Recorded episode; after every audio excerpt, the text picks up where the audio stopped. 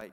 Uh, so, yep, if you want to make sure you have one of those. And in a moment here, I'll go ahead and begin our time with prayer, and then we can uh, talk about our study for the morning.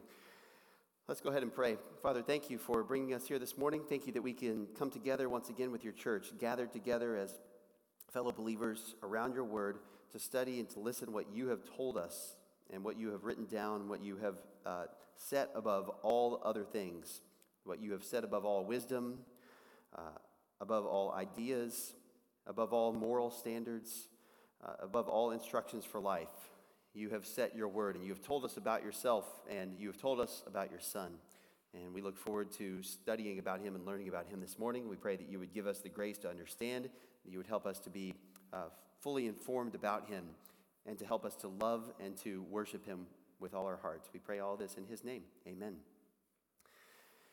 Okay, so uh, as you can see on our uh, handout, we are taking a little bit of a detour this morning, and for next week as well, it should be a couple of weeks to cover this. We, we, uh, we will come back in the new year and talk a little bit more about government. Um, government in the Christian life is what we've been talking about in Sunday school for a while, and we want to get to the subject of what Christians are supposed to do or uh, allowed to do or sort of encouraged to do uh, in response to government and uh, as far as being involved in government, involved in politics, and uh, what you should do if the government is not to your liking or not to a biblical standard. So we will dive into that in more detail when we get back in January. The next couple of weeks, I wanted to focus on something a little bit more seasonal, uh, a little bit more uh, that has to do with what we are uh, seeing around us in the world this time of year and hopefully celebrating ourselves. And I thought there was no better way to do that than to go through what is going on theologically at this time of year in terms of the incarnation. Now, this is a study that uh, those of you who are of youth age, that we've actually gone through uh, some of this before, so some might look familiar here. But for most of you, I think that this will be uh, a new study and just covering this overview of the incarnation of Jesus Christ. Uh, as we talk about the incarnation of Christ, we have been looking at a lot to do with that over the past year when we've studied the gospel according to Luke. And uh, what we saw in Luke has to do with the historical events. Much commentary that Luke gives on the actual events and on what's going on.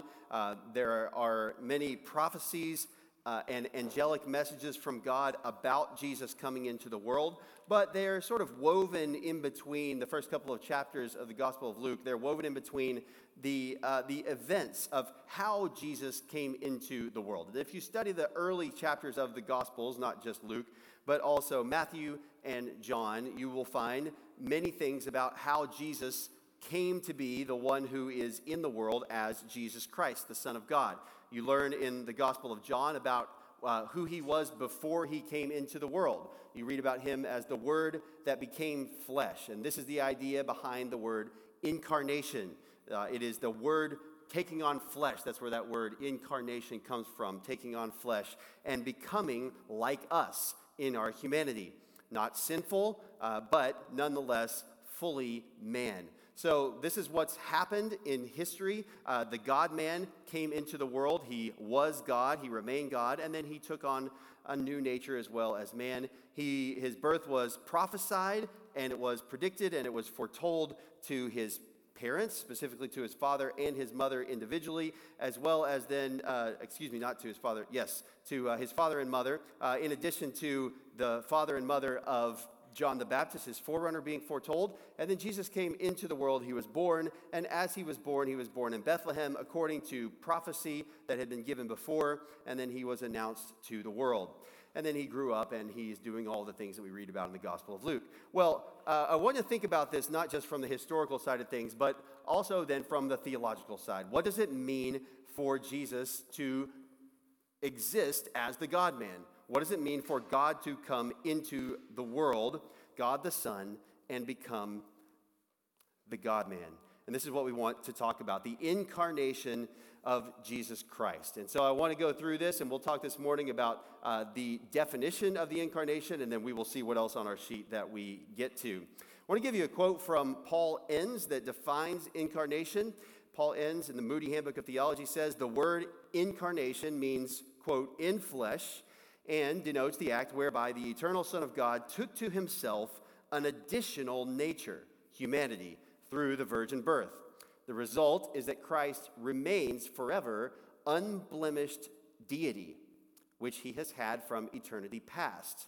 But he also possesses true, sinless humanity in one person forever. Pretty good definition. This is what the incarnation is. Again, it means the act whereby the eternal Son of God took to himself an additional nature, humanity, through the virgin birth. The result is that Christ remains forever unblemished deity, which he has had from eternity past, but he also possesses true sinless humanity in one person forever. This is what it means for the Word to become flesh.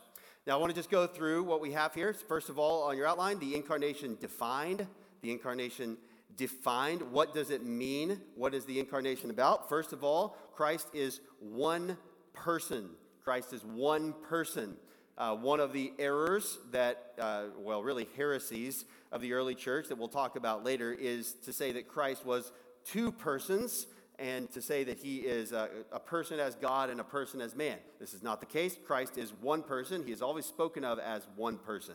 Um, he is uh, referred to as the Son of God, even by people who knew him as a man. For example, he is called the Son of God uh, by Nathanael, John 1:49. He says, "Rabbi, you are the Son of God. You are the King of Israel." So to be the Son of God is not against the idea of being man. He is directly referred to in his person as this one person. Uh, Matthew 16, 16, Simon Peter answered, You are the Christ, the Son of the living God.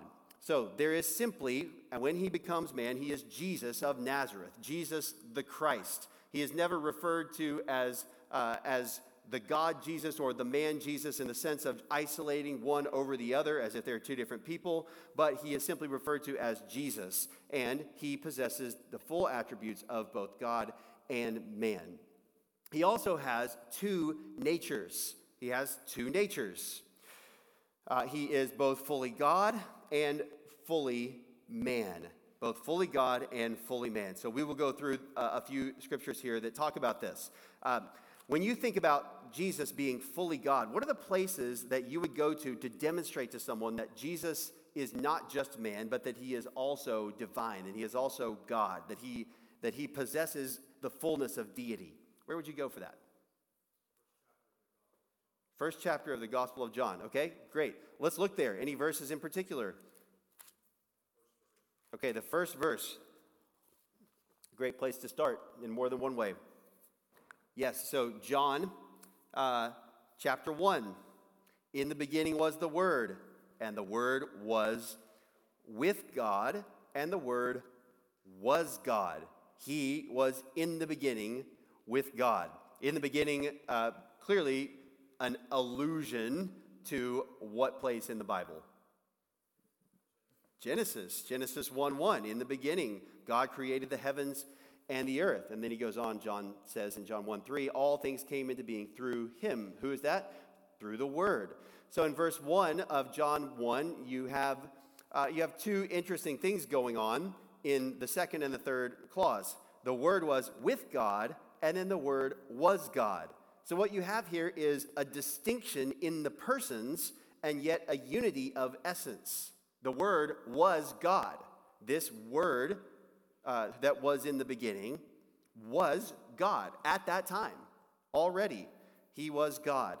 And yet, it says that He was with God, which again demonstrates a distinction that there are two persons here in view.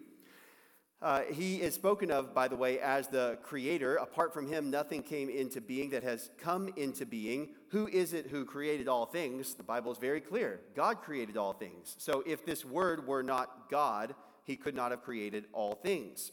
He is also the life giver. In him was life, and the life was the light of man. The light shines in the darkness, and the darkness did not comprehend it. So here you have the Word who was in the beginning with God, one essence with God, but a distinct person, as, as we will see, not only called the Word, but also the Son. So he is fully God. Uh, he is God before his earthly life. He's God before his earthly life, in the beginning, even before the incarnation occurred, long before. this was the case. Down in John chapter 1, verse 14. Verse 14, the Word became flesh and dwelt among us. And we saw his glory, glory as of the only begotten from the Father, full of grace and truth.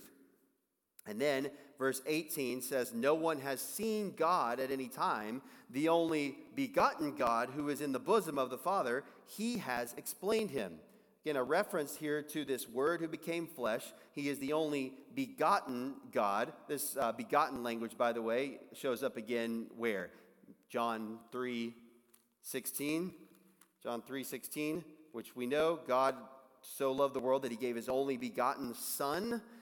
Uh, we're referring here to the same person, Jesus Christ. He is the only begotten God, is who this refers to. He is the one who is in the bosom of the Father, and he has explained him. But he is referred to here as the God who explains God. So again, his nature is one of being God. He is not merely a representative of God, not merely a partial picture, not just a messenger, but he is actually God. He's referred to again here in distinction from God the Father, and yet as of the same essence, divine, as God the Father. So he is fully God before, even before his earthly life. Where else would you go if you were trying to show this, that Jesus is God, that he is God? Where would you go? What's that? Hebrews 1, okay. Hebrews 1, yeah. Any, uh, any verse in particular you're thinking? Verse 8, yeah. And what does it say? Do you have it there?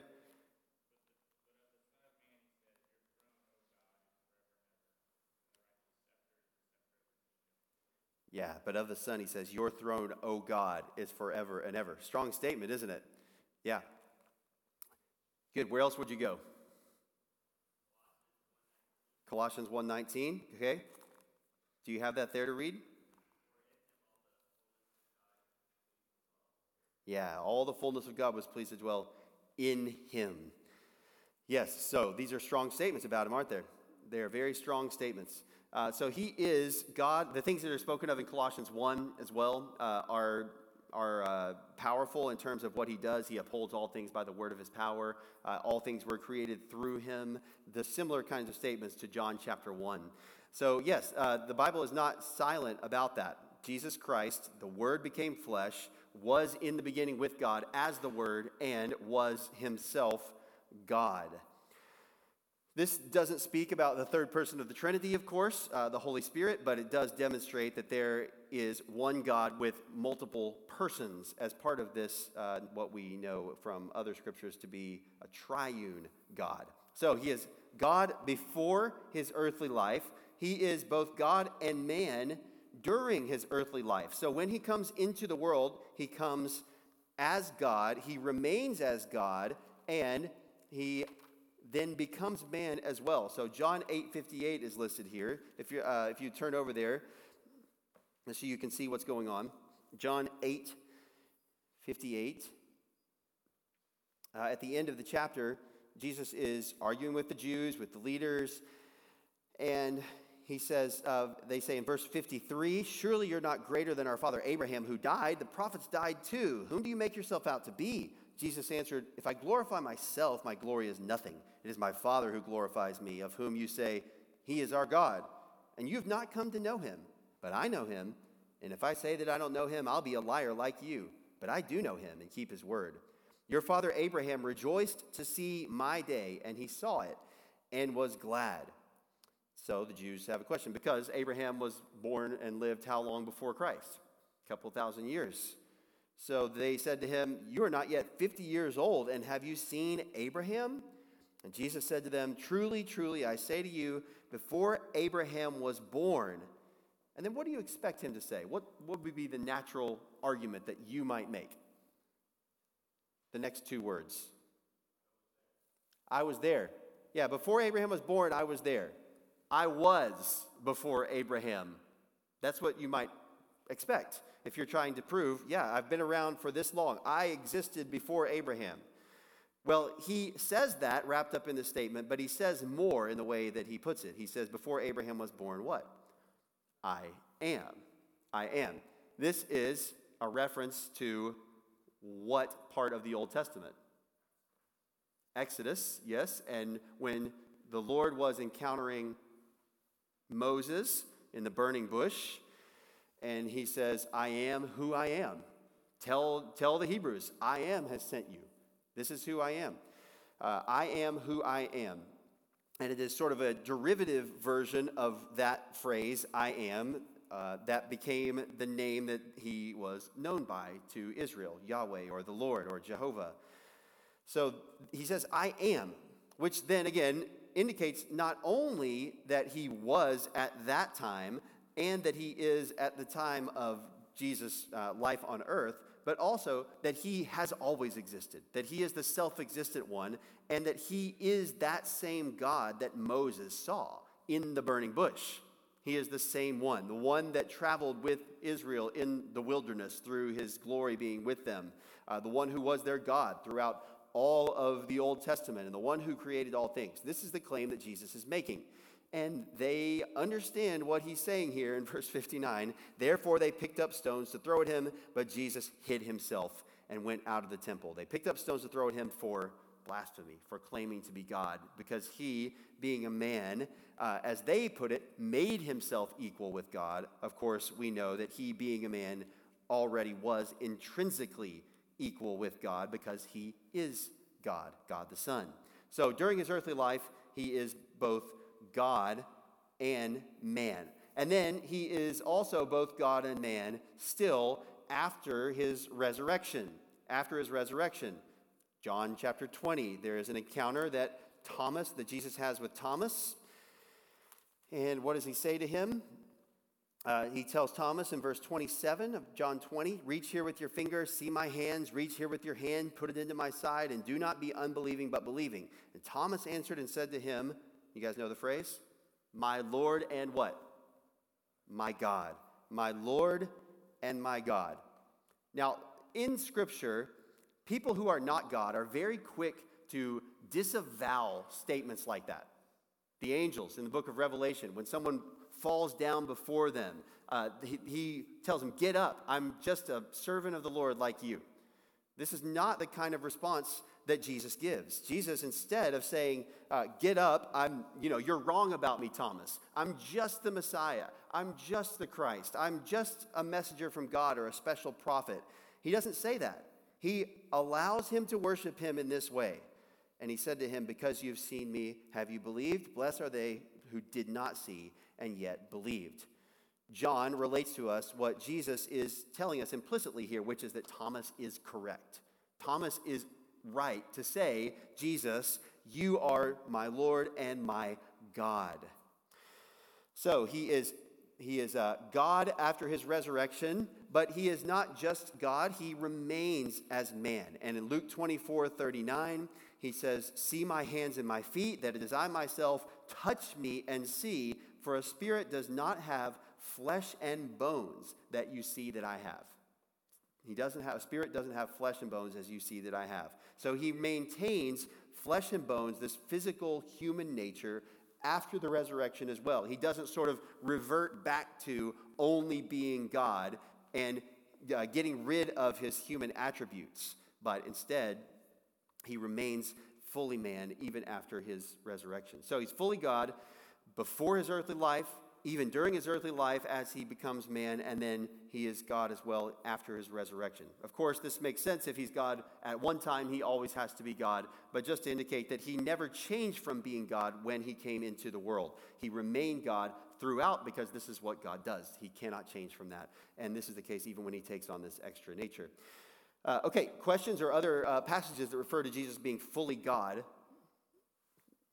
during all time and eternity past and all the way to eternity future. Any other thoughts or questions about that? Yeah, Patrick.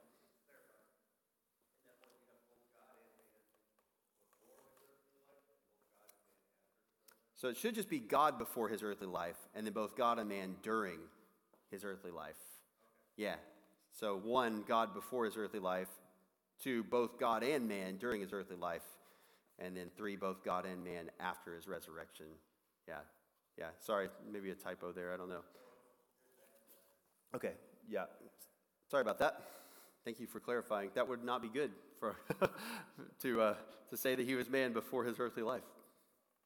Yeah, so thank you. Okay? Yeah, Kaylee.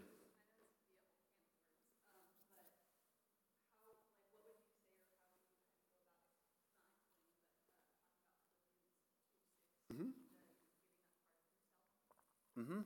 Yeah, Philippians 2. Uh, yeah, we can talk about that now. Um, let me make sure. No, no, there is a, uh, let me make sure, let's see. Um, you know, let me, we can go ahead and talk about that because it will, I'll get to that at some point, but I'd, I'd just as soon talk about it now. So Philippians 2, if you want to turn there. Uh, Philippians 2, it's, uh, it's referring to a passage that we sometimes refer to as the uh, kenosis passage. Maybe you've heard that term before. It's just the Greek language, and it refers to um, emptying because the passage in Philippians 2 6 says that Christ emptied himself.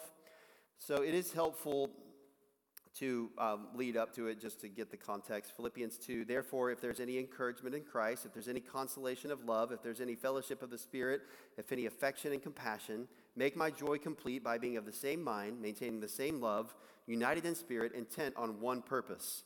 Do nothing from selfishness or empty conceit, but with humility of mind regard one another as more important than yourselves. Do not merely look out for your own personal interests, but also for the interests of others. So, humility of mind is what he is exhorting them to when it comes to talking about Jesus. He says, Have this attitude in yourselves, which was also in Christ Jesus, who, although he existed in the form of God, did not regard equality with God a thing to be grasped, but emptied himself, taking the form of a bondservant and being made in the likeness of men. Being found in appearance as a man, he humbled himself by becoming obedient to the point of death, even death on a cross. All right, so let's break it into three parts. One is verse 5, uh, and then verses 6 and 7, and then verse 8. So, verse 5 is the instruction to have the attitude of Christ. Uh, verses 6 and 7 refer to the incarnation, and then verse 8 refers to what Jesus did uh, according to his original plan, but nonetheless, what he did while he was actually on the earth as a man.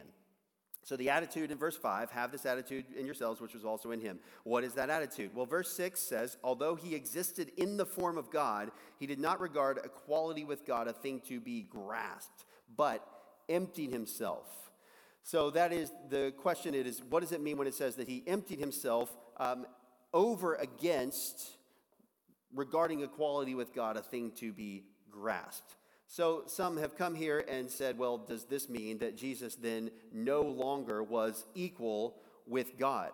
Well, in a certain sense, yes.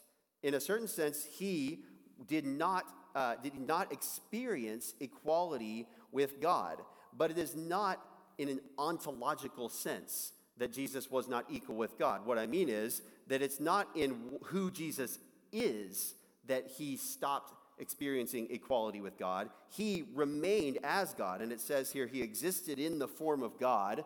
That was the starting point. That didn't change, but something happened that caused him that in some way to no longer have something that's equal with what God experiences and that is that Jesus took on the form of a bondservant and was made in the likeness of men. This was for someone who is the eternal God, um, it is a step of humbling himself because to come into the world and to take on, even in just his humanity, without his deity changing in any way and without his divine attributes changing in any way, to take on human flesh and to come into the world and to go through all of the, the, uh, the experiences that man does over against the exalted God, uh, this was a humiliation, a humbling of himself. So, what this is referring to here is he exists in the form of God. It does not say that the form of God, that, that his being in the form of God changes, but what he does is he takes also the form of a bondservant and he's made in the likeness of men. So, the emptying is um, an addition he empties himself by taking on an additional nature, and merely the act of God condescending to come from heaven into the world. It doesn't change who Jesus is as God, but it does change the experience because it adds this additional experience of him actually being in the world as, uh, as someone who is embodied. So when he emptied himself, it's not referring to, um, you know, he's no longer God, and he switches from God to man. Um, some people say that he um, would lose the use of certain attributes or even the independent use of his attributes. I want to argue against each of those points. Uh, one would be that to say that he would lose divine attributes would mean that he's no longer God. So if you are God and you, uh, you no longer possess certain attributes of God, certain things that are true about God, then you're no longer God. God, to be God, you must remain the same. You must be unchanging. You must always be God. And to no longer have those attributes means you're not Him. So this can't be the case of what emptying means. And then also, uh, to empty himself doesn't mean to remove the independent use of his divine attributes because there never was such a thing in the first place. The Son is never uh, independently utilizing his attributes, it's always in full concert with the Father and with the Spirit. So I know that that's a, a, common position as well for what this means. I don't think you have to go there. I think that you can just simply say that he emptied himself by being made in the likeness of men, not by losing his deity, but by taking on something else, an additional nature that goes through then all the hardships that we go through and uh, doesn't receive then the same praise and glory while you're on the earth from your fellow humans as you might have if you are in heaven. And uh, I'll get to that uh, I'll get to verse 8 here in a second, but when you see that in verse 9, it says, For this reason also God highly exalted him and bestowed on him the name which is above every name, so that at the name of Jesus every knee will bow, those who are in heaven and on earth and under the earth, and that every tongue will confess that Jesus Christ is Lord to the glory of God the Father. When he says that, he is speaking of something he has already done, which is highly exalting him and giving him a certain name. Peter talks about this in Acts 2 when he says, This Jesus whom you crucified, God has made him both Lord and Christ. He has given him the name Lord. He has declared him to be the Christ powerfully by his resurrection from the dead, Romans 1 tells us. But then it says in the future, at the name of Jesus, every knee will bow. And not just those who are in heaven, but then those who are on earth and under the earth, everyone everywhere. So Jesus is not just going to be exalted in heaven by the angels as he was before he became man, but he also will be exalted, and then every single person is going to bow before him then, uh, as the one who is Lord. So this is what's coming in contrast to the experience that he had on earth. So he is exalted as God in heaven. Everyone worships him as the Son, existing in the form of God. Then he comes to earth, and the people here don't recognize him. This is what we read in John chapter 1. And he, he empties himself from a status position in that way, but then he is exalted. Um, so then, back to verse 8 being found in appearance as a man, he humbled himself by becoming obedient to the point of death, even death on a cross. So, what you have here between verses 6 and 7 first of all, and then verse 8 are two steps of humility. And that's the idea behind the passage, is that Jesus humbled himself by going from fully exalted as God in the way that he was treated to then kind of equal with us in the way that he was treated because he's man on the earth. And so he's got to go through all the same kinds of things. So that was the first step of, of humility. And then from there, verse 8, being found in appearance as a man, he humbled himself by becoming obedient to the point of death. So the starting point is here, kind of like we are as a man, and then he humbles himself by being obedient to the point of death, even death on a cross. So Jesus goes from higher than we can go, which is to be exalted as God in terms of the way that he is treated, to lower than any of us will ever go, which is humbling ourselves to the point of death on a cross. So his humility is what's being spoken of here, and uh, it all consists of first taking on flesh and then as a man by going to the cross. So that's the, the, um, the idea of the passage. But basically, what you have is the subtraction by addition. He emptied himself by taking the form of a bondservant and being made in the likeness of men. When he became two natures, not just God, but man, that was the emptying, in that he was not receiving the worship and the praise in the same way in every setting as he was before. And he humbled himself in that way. So, uh, so this is the idea. This is where I would go with that. Sorry, that's probably longer or more than you're asking for there, but that's this is where I would go with that kenosis or emptying passage. Yeah, Ryan. Mm-hmm. Yeah.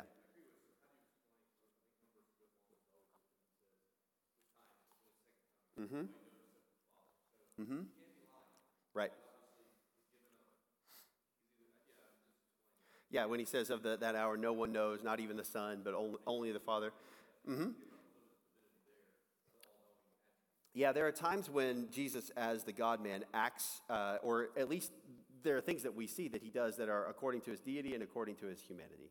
And that is, it is the person of Jesus Christ, this, this dual nature, uh, one person, who is said to act. Like it's never like, he doesn't say, Jesus' humanity said, no one knows the time, not even the Son. Uh, it just, Jesus said that as the God man. But in that moment, yes, as God, he knows the moment, but as man, in some way, um, it seems like he doesn't. That's, I mean, that's probably the most difficult passage out of all of them in terms of, uh, of seeing that, of, of how, excuse me, he has a certain uh, lack of knowledge or lack of ability in his humanity. But, I mean, Scripture does say, and we went through this in Luke uh, 2, where Jesus grew in wisdom and stature, right? So he, he grew in his, uh, in his mental um, function. You know, he, he, he had to do that, and this speaks to his real humanity. So uh, I, I would even, I'd say that, that goes along with that as well. Yeah, that's a good question, though. Yeah. He did obey his mom and dad. Yeah. No, you don't. I mean, that is, that is humbling. Yeah. Maybe if, uh, yeah, it's, it's, it's very humbling to go from, yes, he's the one who created them. So then he's got to turn around and, and obey them, and yet he did that. Yeah, so a lot of, a lot of humbling there. But it doesn't get rid of who he is as God, it just adds something uh, extra as well. Okay, good. So let's talk about his, uh, his full humanity. We talked about some of that as well uh, already. But he is fully man, he's two natures, so fully God and fully man. Um, uh, just a few things that indicate this, and these are things that maybe are more directly in line with the time that we are uh, that we are in, in terms of uh, celebrating the season of Christmas. He was born. He was born. You can see those passages there. Matthew 2 2, Luke 2 11 simply says that he was born, or he was born in Bethlehem. Um, God as God is not born, but the God man as man was born. Um, he had human needs.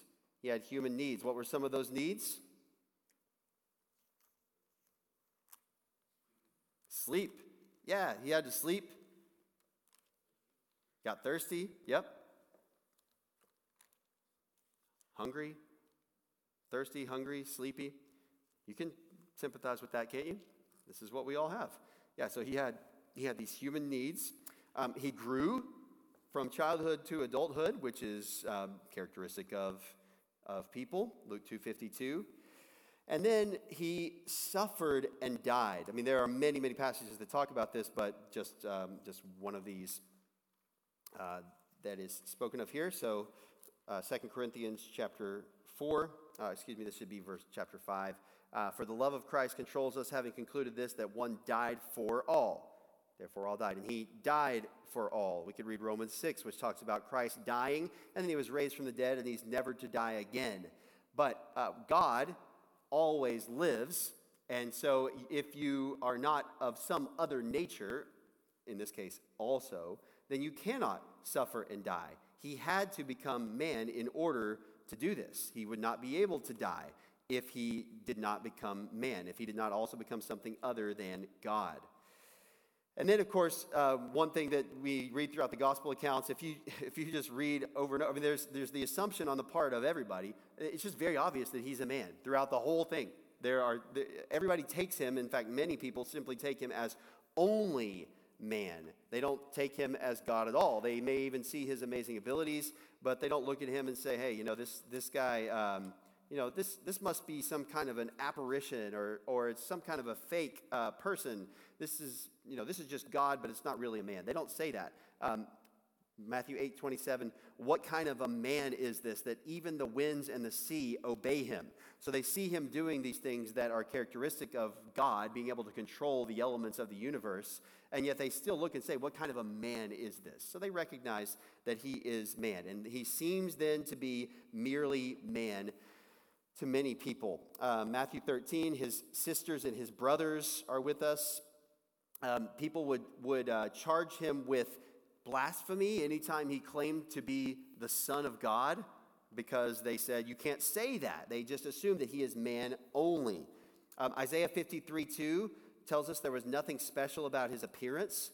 Uh, he grew up like a tender shoot, like a root out of parched ground. He had no stately form or majesty that we should look upon him, nor appearance that we should be attracted to him.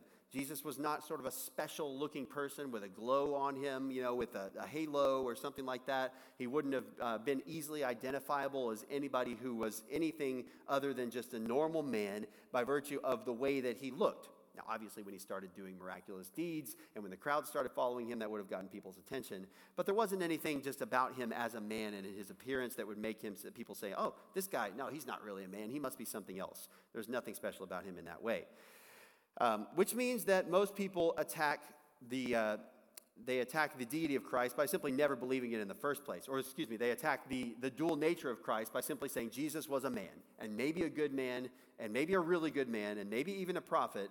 But if they're going to err on one side or the other, it's the unbelieving world who would largely say, this guy, he's just man. He's not really God. We wouldn't actually believe that.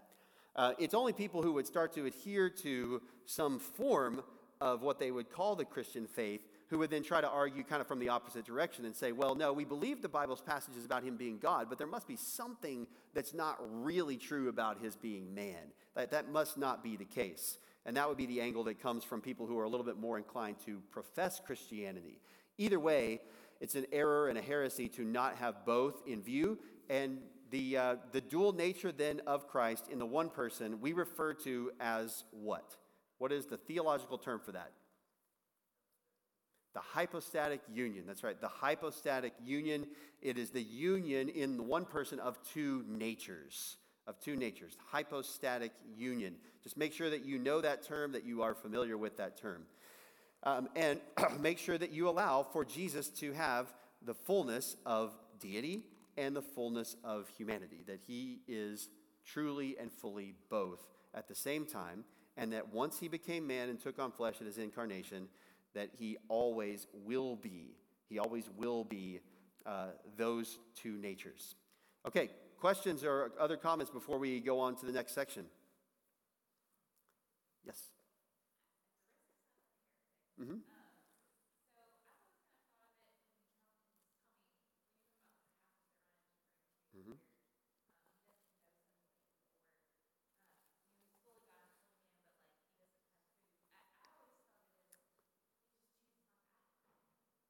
He chooses not to. Mm-hmm. Mm.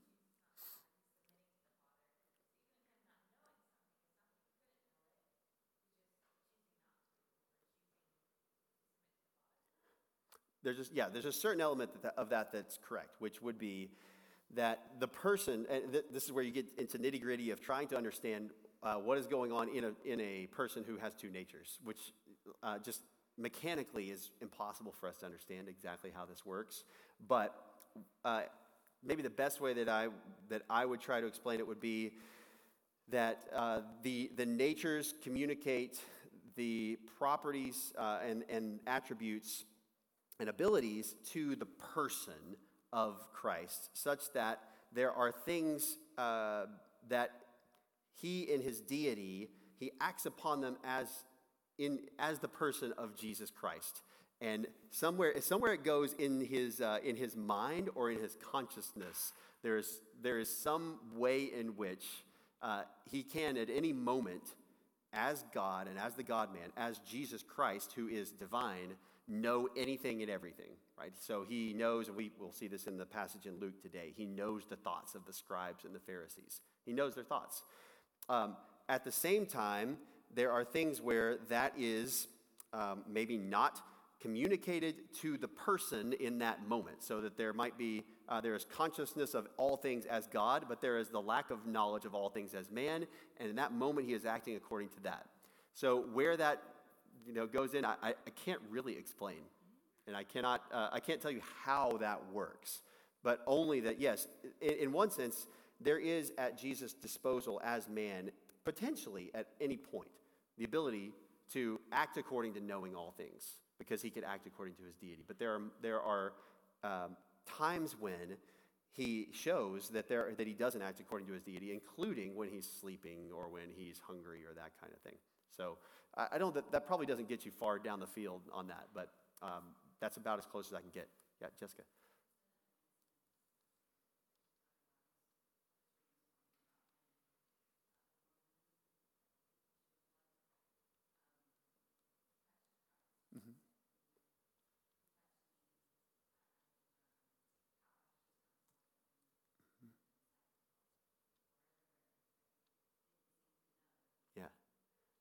Yeah, yeah, he could like he could honestly say in that moment, in his according to his humanity, I, I don't know who that is. Does he as God at that moment? No, yes, but he's speaking according to his humanity. Now, I want to be careful and say not out of his humanity um, or um, or something like that. There are some there's some fine language that you have to use, but he is acting as a man in that moment. And uh, he is certainly, he exists as God in that moment, but he is doing something that is representative of an attribute of man, which is to not know everything. So there's something you might still have to learn. Yeah, Brian.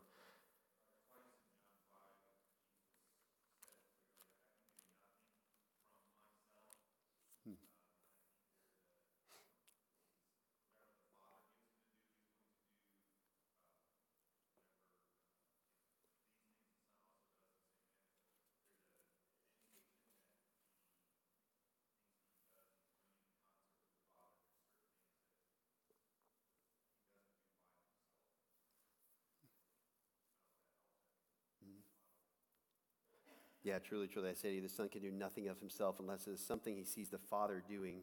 Whatever the Father does, these things the Son also does in like manner. Yeah. Yeah, so the. Uh, he, uh, he, he, follows the example of the Father, right? And then um, he also seems uh, to speak uh, overall about the way that he is uh, he follows the Father's instructions. He does everything that the Father does, um, or everything the Father tells him to do, but he, he is like him and he, he follows after him. Um, I, I, do love this while we're here in John 5. I just, this passage is uh, one of my favorites down in uh, verse 22 and then in, in particular to 23. For not even the Father judges anyone, but he has given all judgment to the Son. Why? So that all will honor the Son, even as they honor the Father. He who does not honor the Son does not honor the Father who sent him. Uh, there is a a comment on this by the Puritan John Owen, who says that to, uh, to honor the Son as we ought to honor the Father is that which makes us Christians.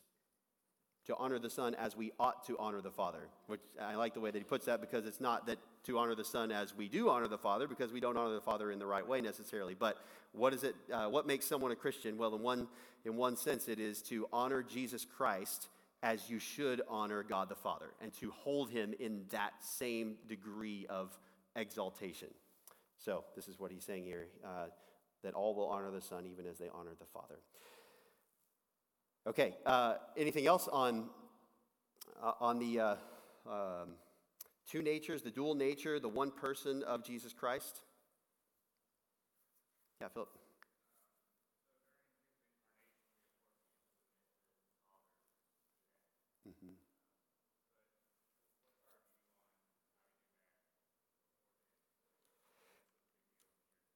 Mm-hmm. Yeah, I think I think it still is. There, yeah, the um, the did Jesus has the Son always submitted to the Father is is the question. Um, yeah, at, at the risk of saying I don't know, um, I'm still working through exactly where I would fall on that. Um, there are there are places that speak about the Son submitting to the Father, and it seems like it might be intrinsic to who He is. I mean, just by virtue of being the Son. There are arguments from more of a theological side, which would say, no, that's, that's not possible for him to do that, um, or there's nothing stated about that in the scripture about what that was like before, beforehand in terms of submission. Um, and so, yeah, un- unfortunately, I, I don't know, and I don't think that we, I could definitely say I don't know that we have a, you know, a view that we're, we all have to adhere to uh, as, as a church. But yeah, that's something, I'm still sorting that out. There are, a lot of people that I deeply respect on both sides of that argument. So, still trying to figure out exactly where I'm at on that. Yeah, uh, Jesse.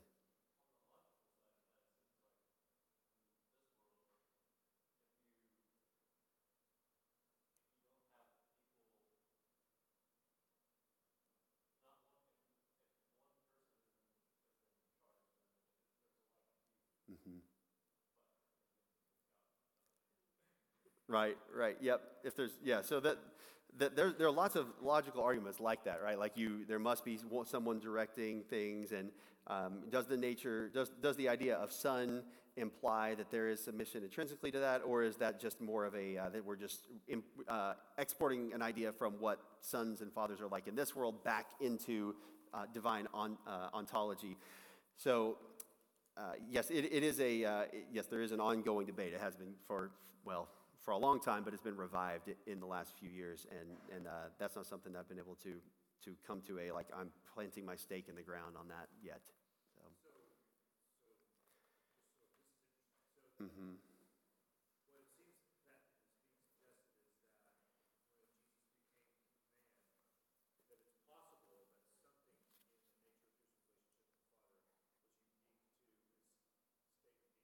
Mm-hmm.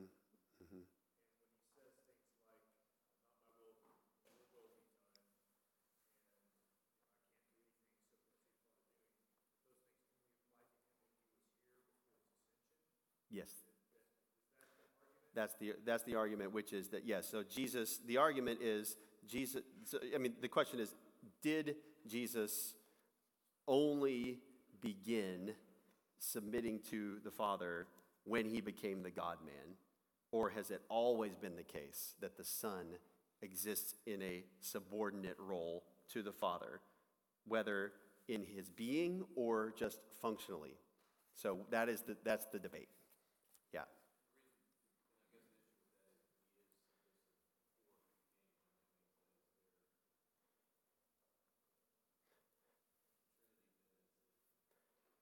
Yeah, I don't know that. Uh, yeah.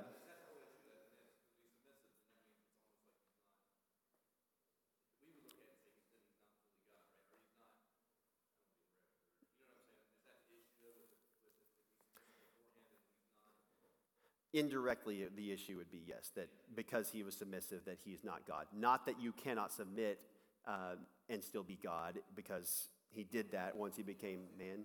Mm-hmm.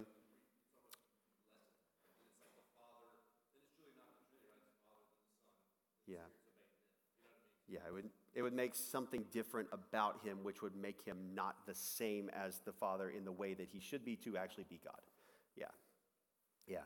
So not directly the submission, but what the submission says about his about who he is. That's that's the argument there. Yeah, yeah, yeah.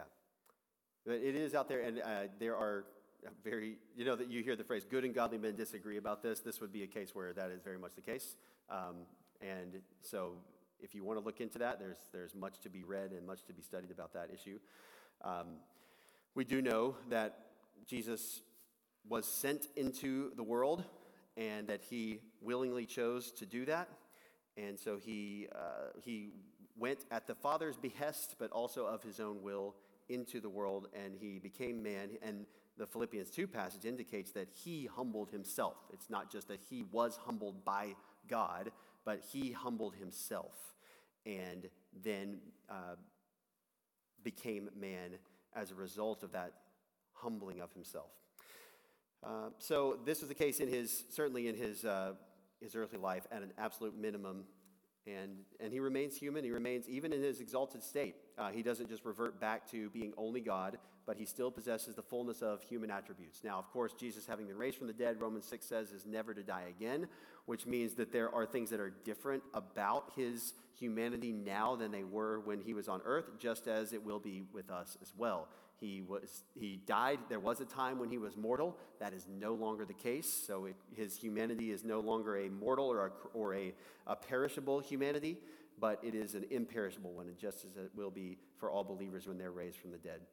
Uh, okay, so that's the definition of the incarnation. We will come back next time and talk uh, about the rest of this here, and hopefully, this will be uh, some good uh, informing for you and will equip you as you're thinking about who Jesus is at this time of year. It might even be some good uh, fodder for conversation to help people to start to think about him who wouldn't normally do that and to point them toward faith in him as the God man and as the Savior. Let's pray together. God, thank you for sending Jesus into the world.